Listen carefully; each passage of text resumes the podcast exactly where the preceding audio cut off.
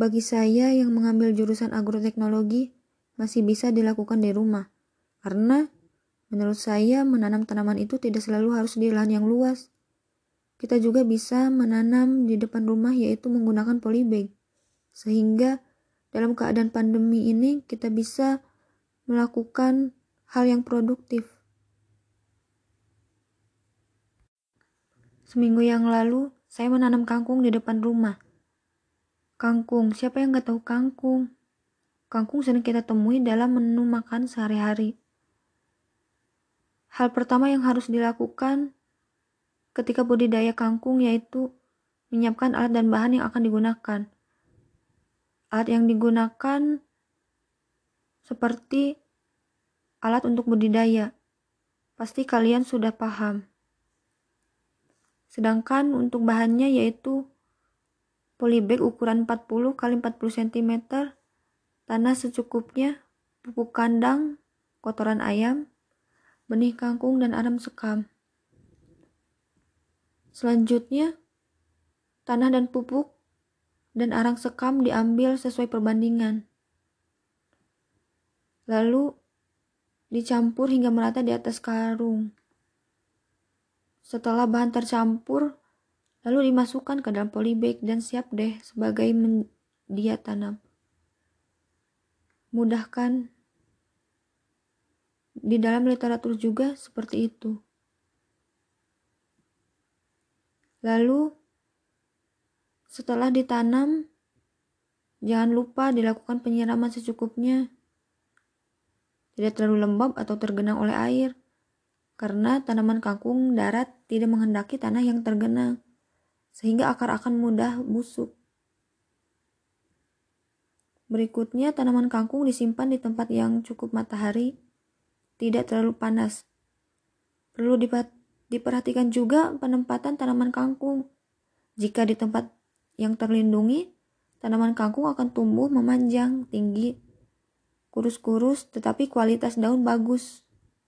Kalau kangkung ditanam di tempat yang terlalu panas, maka batang dan daunnya menjadi agak keras, sehingga tampilannya tidak bagus. Meskipun kangkung sangat kuat menghadapi panas terik dan kemarau yang panjang. Sedangkan untuk penyiraman, tanaman kangkung dilakukan tergantung cuaca atau musim.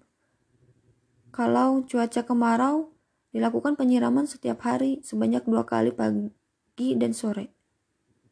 Apabila musim penghujan, hanya dilakukan pengecekan kondisi tanah atau lahan saja karena kalau terlalu banyak air yang mengendap akan mengakibatkan tanaman menjadi daunnya layu, menguning, dan mengakibatkan kematian. Sehingga harus dilakukan pengecekan berulang-ulang. Tanaman kangkung yang saya tanam tidak terkena serangga atau hewan, karena saya menyimpannya di tempat yang aman. Selain itu juga, di dalam budidaya kangkung terdapat rumput liar atau gulma, maka harus dilakukan penyiangan setiap 2 minggu sekali. Rumput liar akan mengganggu fermentasi pertumbuhan bibit kangkung darat, maka dari itu harus dilakukan pembersihan dengan cara manual, yaitu dengan dicabut-cabut rumput liarnya dengan tangan sampai tak tersisa sedikit pun. Tanaman kangkung yang sudah seminggu itu harus dikasih pupuk susulan sebetulnya atau pemupukan kedua. Tetapi kemarin saya tidak melakukan hal itu karena harus di rumah saja. Kenapa harus dikasih pupuk susulan? Karena saat usia 1 minggu, itulah yang saat tepat untuk pemupukan lagi. Pupuk kedua ini bisa berupa pupuk urea dan lain-lain. Pemberian pupuk tahap 2 berguna untuk menunjang pertumbuhan kangkung. Selanjutnya, saya akan mereview blog hasil teman saya, yaitu Ismi Haki, yang berjudul Menanam Tomat Cek. Pada part 1, dia mengatakan, tahu gak sih tomat Tomat, ya tomat, tanaman yang termasuk ke dalam jenis tanaman sayuran yang dimanfaatkan bagian buahnya. Tanaman tomat merupakan tanaman yang berasal dari Amerika. Buah dari tanaman tomat ini memiliki bentuk bulat dan sebagian besar berwarna merah dengan beragam manfaat. Salah satunya yaitu sebagai pelengkap bahan masakan. Nah, kalian bingung cara nanamnya? Gak usah bingung, gini, saya kasih tahu, katanya. Pertama, cari dulu buah tomat, tapi awas jangan nyuri. Buah tomat sebaliknya berwarna merah dengan kulit yang tipis. Lalu, ambil biji yang ada di dalam buah tomat tersebut. Bersihkan dari lendirnya.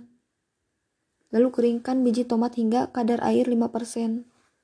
Agar selaput lendir hilang. Setelah itu, benih siap untuk ditanam. Bila ingin yang mudah, dapat membeli benih dalam kemasan. Lalu, lakukan persemaian, yaitu dengan menaburkan benih pada media semai. Media semai dapat berupa campuran tanah dan pupuk kandang. Lalu ke part 2. Dia mengatakan bahwa untuk tanaman tomat cukup lama hingga dapat pindah tanam. Tanaman tomat itu dapat pindah tanam setelah 20 HST hari setelah tanam dan terdapat 2 pasang helai daun. Tanaman tomat sering dibilang manja dikarenakan tanaman memiliki adaptasi yang kurang bagus terhadap kelembaban lingkungan. Tanaman tomat tidak dapat tumbuh pada tempat yang terdapat genangan. Sama seperti kangkung yang saya tanam. Nah,